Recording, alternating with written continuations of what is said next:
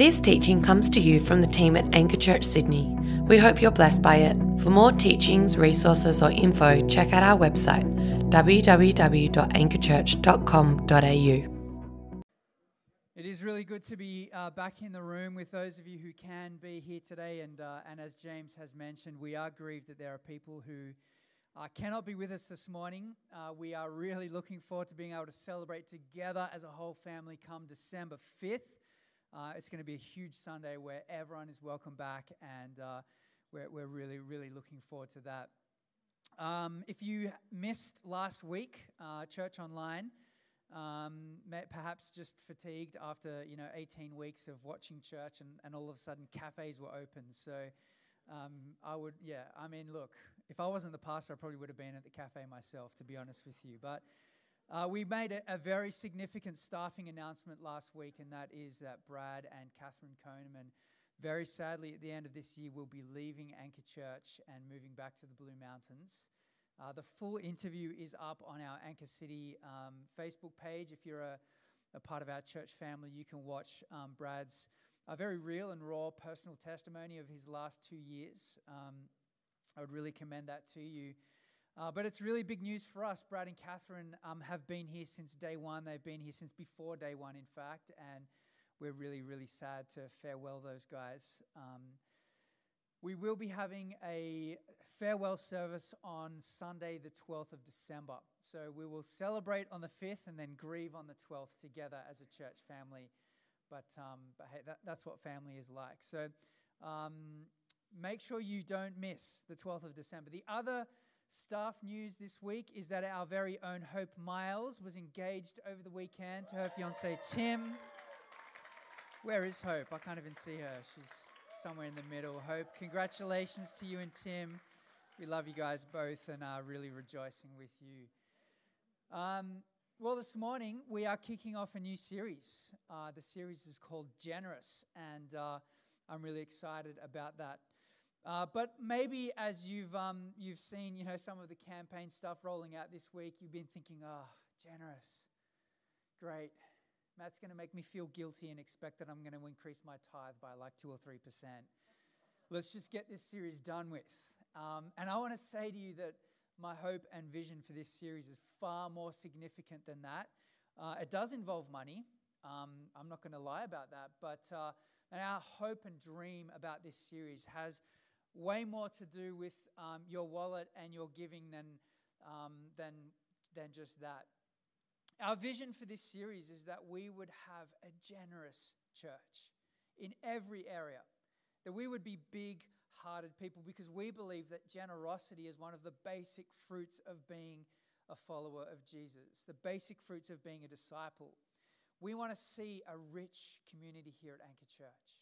We want to see homes that are open and food on tables and people around that table with good wine and food together, laughing and enjoying family. We want to see a place where truly people feel like they belong because that's who we are. We're a family together. We want to see a ministry that is resourced because we are generous with our time. We want to see teams thriving and growing. We want to see needs that are in our church met as we have seen countless times over the last eight years. Uh, and we're going to hear some stories of that in the coming weeks of people who have been generous by paying for someone's car rego, bringing meals around to the houses of our new mums in our church for weeks after they've given birth. We want to see needs met within our community. We want to see the poor and the needy and the vulnerable cared for in our community as we have been doing.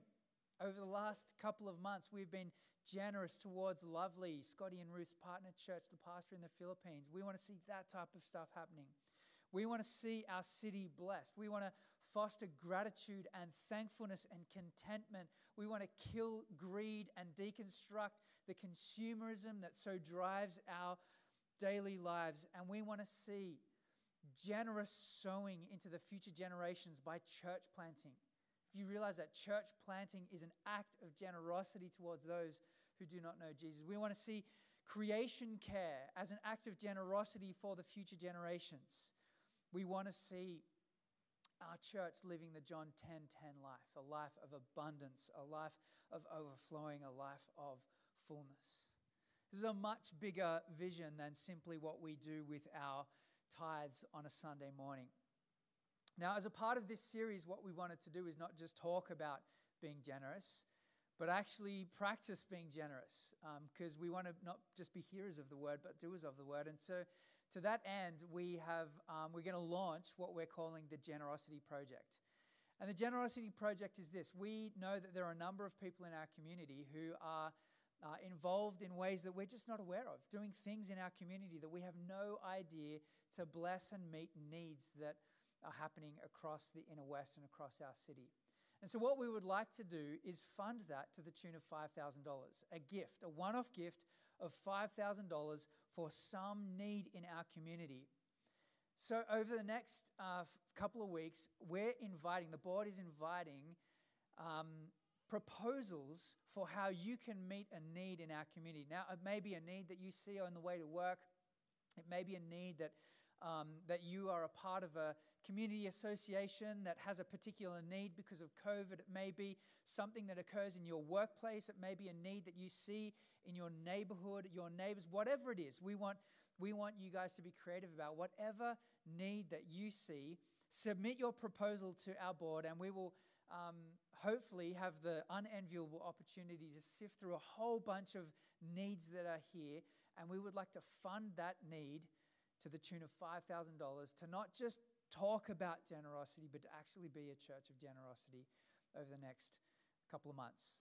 So I, I really look forward to seeing the things that you guys come up, uh, come up with as we seek to practice generosity as a, as a church. So please send them in. Uh, this week, the details of how you can put your proposal forward will be posted online and you can see all of that. But we really, really look forward to that. Well, I'm going to pray for us and we're going to dive into God's word. So please join me as I pray. Father, we thank you that you are good. And not only good, that you are abundantly generous. And so this morning, as we look at your word, as we are reminded of your character, God, I pray for a bit of a circuit breaker for us. We have spent so long, our whole worlds have shrunk to within our homes. And this morning, I pray, God, that you would lift our vision and help us see again the bigness of your character and the abundance of your generosity. And Father, we pray that that would stir us to worship and contentment and generosity ourselves. And I pray this in Jesus' strong name. And all of God's people said, Amen.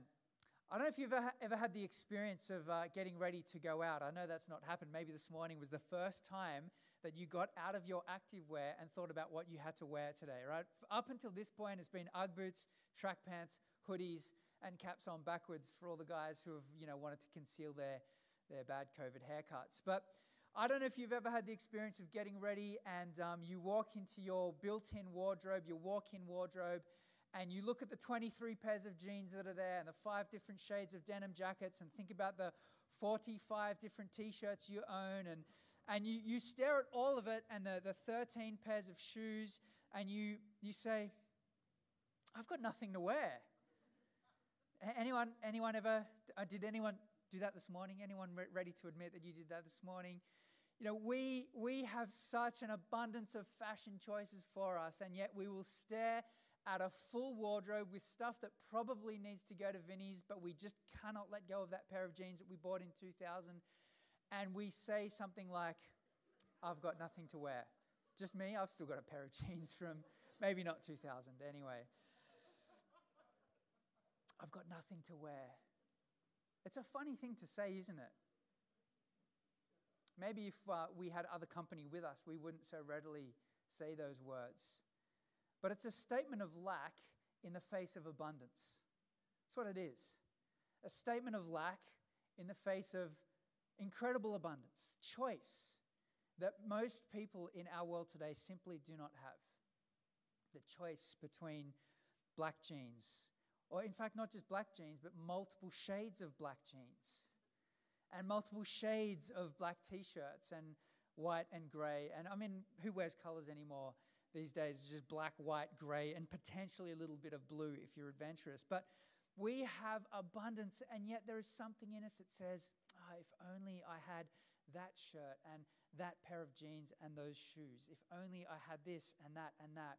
And that is the story of our world. Now, I want to suggest this morning that the story of our world is missing the first chapter. The chapter of a creative God who has made the world rich and abundant and overflowing. You know, the, the posture of our culture is one of lack followed by consumerism.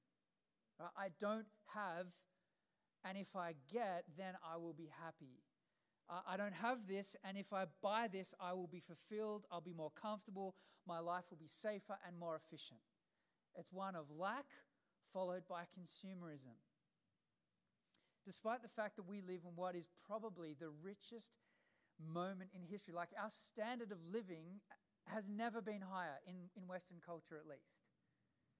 We live in the richest moment, even in the midst of a pandemic. We live in the richest moment in history, and yet we have this pervasive sense of feeling like we need more that will not go away. Brene Brown, the author of um, a number of books, Daring Greatly was the one that I read a few years ago, brilliant book. She calls this the scarcity fallacy. The scarcity fallacy that somehow we believe in this narrative of scarcity, that there is not enough, that we live in lack. But it's simply not true. And what I want to suggest this morning is that that belief that, so, that is so pervasive in our lives and in our culture is actually a theological problem.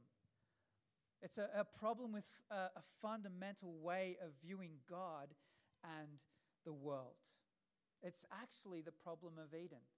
It's the problem that has been there since the very beginning. You see, God created a beautiful world. He created a world full of abundance and overflow. He created trees and varieties, and he said to humanity, I give you every seed bearing plant on the face of the earth to use. And the only reason I know that song is from uh, that, that line is from a Cypress Hill song, but that's another story. God has created with, with variety and rich abundance, and He has said that there is one tree in the middle of the garden that is off limits. One tree, everything else is yours to use. And what did we choose to do? Instead of focusing on the rich abundance that God has given us in creation, we chose to focus on the one thing that He said no to. This is an Eden problem. This is a problem of humanity from the very beginning because we've believed the lie of the enemy that says God is holding out on you, God is stingy, He cannot be trusted. And the sense of lack that we feel has nothing to do with resources it actually has to do with a frame of reference. That we are looking at the world, that we are looking at God in a particular way through a particular lens. And even today, in 2021, we continue to believe the lie that God is stingy and tight and cheap. And I think we need a recalibration. I think we need a bit of a circuit breaker to help us actually see the world a little bit differently. You know, um, Last year, at the, at the end of lockdown, we purchased a new coffee machine. Um, and I never really kind of got to use it until lockdown this year, and I kind of got a little bit of obsessive, obsessive about it. So I use a scale to weigh my beans out before I put them in the grinder, and then weigh them again when I, before I put them in the portafilter, and then I weigh the amount of water that comes out, right? Just to get my 21 grams, 42 grams over 30 seconds exactly right, right? Because good coffee is essential, at least in my books. But you know, the, the scale is so accurate. Like I can measure 0.1 of a, of a milligram of a coffee bean, right? It's like pinching the grinds out. And I actually do do that occasionally. Um, but, um, but the problem with the scale is if it's off, everything's off, right? If my scale is off, the amount of beans that I put in, to my little, you know, my little thing is off, and then when I grind it, it's off, and then my water, and the whole coffee is just not right. So, you know, every now and then the scale needs a recalibration. Right? It just needs to be reset so that it can get everything right again. And, and perhaps that's what we need this morning. We need a recalibration of the way that we are thinking about God and the world that He has created. And so I want to do that this morning. We need to rethink God's generosity towards us in both creation and in his act of salvation. So, firstly, we're going to look at creation. Look at this beautiful world that God has created. The Old Testament um, scholar Walter Brueggemann says this. He says, The Bible starts with a liturgy of abundance. And by that he means Genesis 1 opens with a poem about how ridiculously abundant and generous God has been. The Bible starts with a liturgy of abundance. Genesis 1. The phrase that keeps getting repeated over and over again is what? It is good for the three people who answered. All the people online were yelling at me just then, and you guys in the room. Um, it is good. It is good. It is good. It is good. It is good. It is very good. God delights over his creation. It is good. And God's intent for creation was fruitfulness and abundance and beauty and, dare I say, prosperity. God created a world that was over the top good. Now, I, um, I was kind of thinking that James was going to read a Bible verse for us this morning, but he didn't. And I think we did agree on that. But Psalm, if you need to go back and read Psalm 104 this, mor- this morning when you get home from church, because it is another beautiful song about God's rich abundance and generosity. And in Psalm 104, verse 25, it says this As the psalmist just worships God for his abundance, it says this There is the sea, vast and spacious, teeming with creatures beyond number living things, both large like the whale and small like phytoplankton or some other small little organism that lives in the sea. There are the ships that go to and fro, and Leviathan, whatever that is, the sea monsters, which you form to frolic in the ocean. I don't know if you realize this, but there are apparently 230,000 known species in the ocean. 230,000 known species. Uh, that blew my mind. The thing that blew my mind more was that scientists reckon there are more than 2 million unknown species in the ocean. And we've been exploring the ocean for, for years, right? We, I don't even think we've got to the bottom of the ocean at this stage. 230, 2, 250, uh, 2.5 million, I'm great with numbers, aren't I? 2.5 million species just in the ocean, let alone on the land and in the air. Why did God do that? Well, he did it so that scientists could dis- explore and discover and marvel. He, he did it so that we could watch Planet Earth narr- narrated by David Attenborough and just go, wow, like we do with our kids. You know, wow, isn't the cheetah so fast? God did that so that we would wow our way into worshiping Him, that we would worship Him. Just, just think for a second of all of the ridiculous abundance of creation. Think about the flavors of food. I'm sorry if you haven't had breakfast yet this morning, but just, just think about getting that beautiful, like avo toast down at, down at Roseville and, and, you know, the dukkha that's on it and the little pomegranates and the seeds that they sprinkle on top and the flowers. I'm not sure if the flowers are edible, but I eat them. Uh, just, I mean, all of the beautiful flavors that God has created. Think for a second about the colors of the flowers. I mean, every shade that you can imagine, God has created it.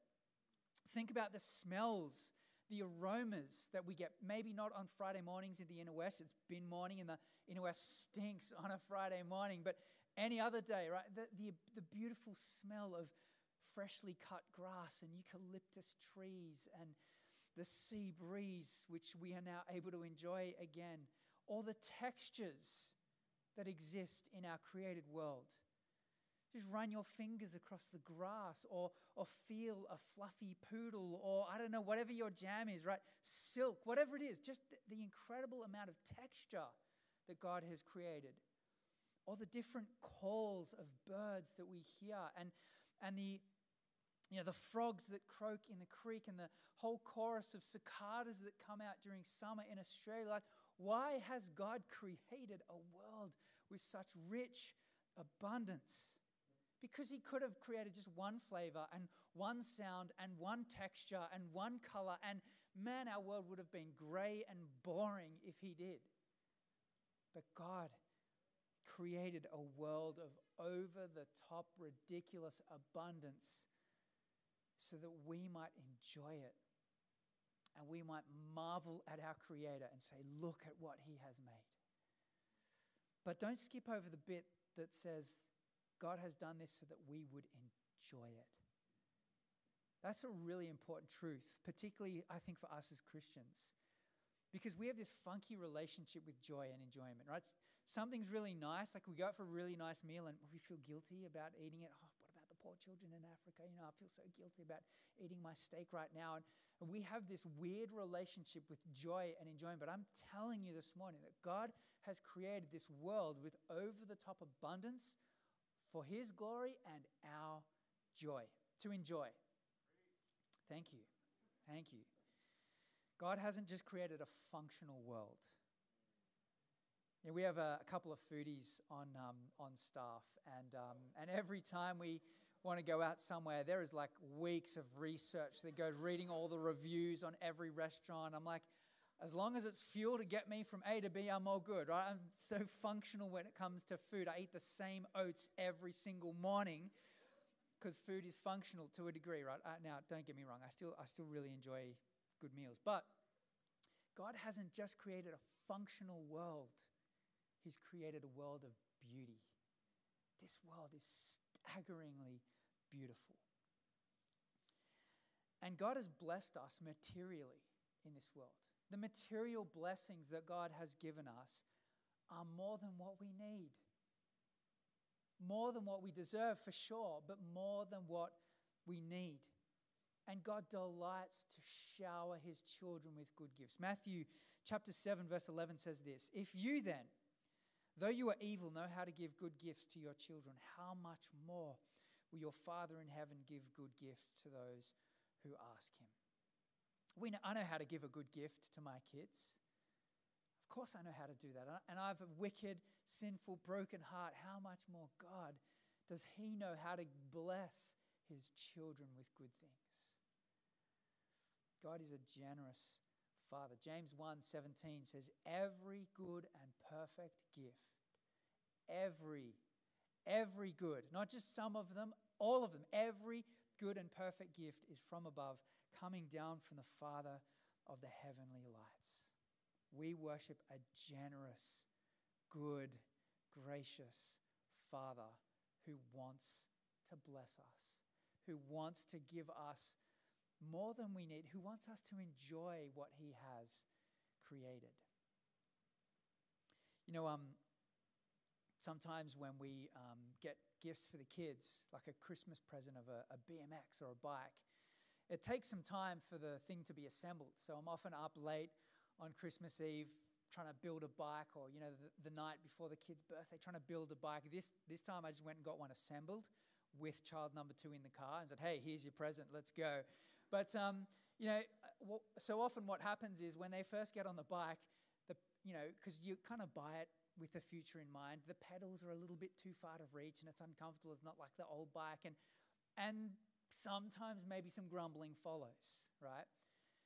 And as a parent, you're like, I get it, but man, I just really wanted you to enjoy this gift that I gave you for your birthday, for Christmas. And so often we can grumble and complain about this beautiful world that God has created us. And it doesn't honor him. It doesn't honor him when we cannot enjoy the gifts that he has given. Well, not only has God been ridiculously generous to us in, in the created world, he's also done that when it comes to salvation.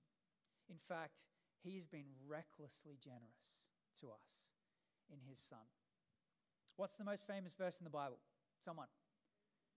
John 3:16. John 3:16. For God so loved the world that he what? He gave. He gave. And what did he give? His one and only Son. That whoever would believe in him will not perish but have eternal life. God is a giving God, and he has given us generously. He has given his best. He is not stingy. He has not just loved us a little bit.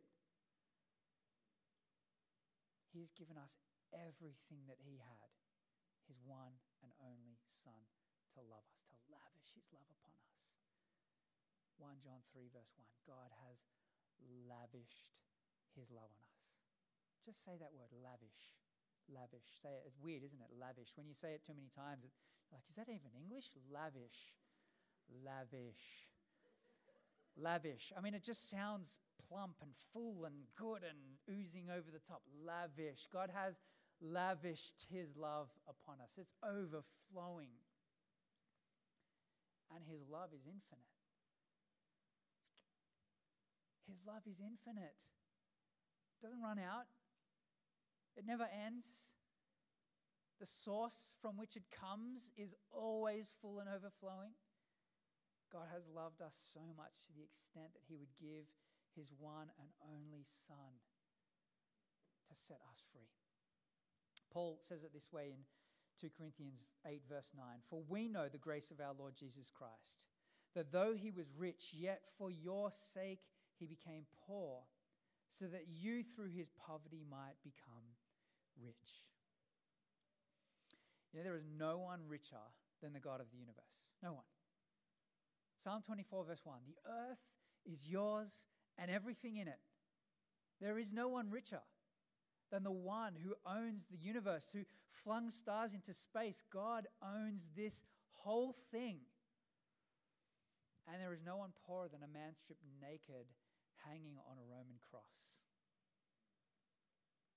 Jesus did the descent so that we who were poor might be made rich, not materially rich this time, but spiritually rich.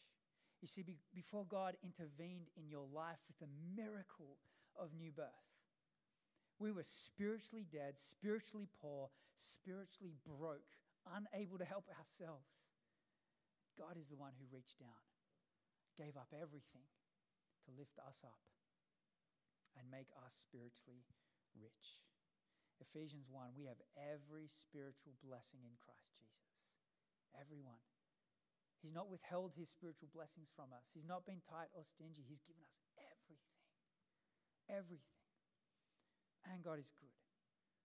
He's taken us from being spiritual paupers, adopted us into his family, and made us heirs of the whole thing. And one day we will inherit the earth. So, with that in mind, let's just stop for a second this morning and allow those truths to do a bit of recalibration in our thinking and in our mindset as we consider the generosity of God. And, and, maybe, look, maybe this morning, the best thing that you need to do this morning is go for a hike after church or, or go, go to the beach and just lie in the sand and feel the grains of sand and just hug a tree and rub it, feel the texture and smell the, like, you know, like, I mean, everyone's like, wow, that person took lockdown real hard, you know? But just maybe that's what you need to do after church today. Or, you know, just pause before you eat lunch and just look at it and smell it and eat it and just let it linger on your taste buds for a bit. And you're like, oh man, I cannot wait for a burger after church today. But let's, let's let the generosity of God just do a bit of recalibration in our hearts and in our minds today. What, what, how do we respond to a God who has been this good to us? Well, a couple of quick ways which we will continue to highlight in the coming weeks as we roll through this generous series. But the first is gratitude and thankfulness. God is a giving God. By nature, we are often just taking people. But God has given us every good gift. Every, everyone. He's given us every good gift. And that includes the stuff that you've worked really hard for and earned by the sweat of your brow. He's given you the intellect that has made you smart. He's given you the talents that make you employable. He's given you the wit and the sharpness to be a great communicator. He's given you the steady hand to be a brilliant artist. He's given you the ability not to confuse numbers like I do so you can work with spreadsheets. And every talent and ability that you have is a gift from God. Every opportunity that you have had to pursue education in a Western world, in a city like Sydney, is a gift from God. Man, if our world would get it, we would be a people full of contentment and gratitude and thankfulness. We ought to be thankful as I eat my burger. I'm going to eat this thing to the glory of God and with a happy and glad heart uh, gratitude and thankfulness. Secondly, contentment. Contentment because we know that, that God loves to bless us and that what He gives us is for our good. And sometimes He withholds for our good. Viewing God this way ought to foster and nurture contentment. More on that coming. And then, thirdly, it means that we can trust His provision. It's hard to trust someone who is tight and stingy. It's hard to, it's hard to know whether or not um, there's going to be good stuff coming. But when someone is just like ridiculously generous, it's not hard to trust their provision. It's not hard to know that God's going to look after us. We trust. You know, the great um, Jonathan Edwards, um, who has kind of been famous for writing about the religious affections and kind of critiquing a culture that says we can't really enjoy. If I feel enjoyment in this, I've spoilt the moment. He says this God has given us of his redundant bounty. God has given us of his redundant bounty many things for the delight of our senses, for our pleasure and gratification. And religion is not a thing that makes these things useless to us, nor does it cut us off from the enjoyment of them. Oh, that we would just enjoy today what God has done both materially and spiritually, God has been good. He has blessed us ridiculously. And we want to enjoy it and be thankful and nurture gratitude and contentment and trust in our hearts. So let me pray for us as the band comes up. We transition to a moment of silent worship, at least for you guys, but our band will lead us. So um, let's just pause for a second and, and allow the Spirit to do that recalibration in our hearts and remember what God has done. God, we thank you that you have been over the top in the way that you've created this world with such abundance. So many flavors and colors and aromas and textures and sounds for us to enjoy. But Father, we confess it so often, our, our predominant way of viewing the world is through the lens of scarcity and lack. Help us see today.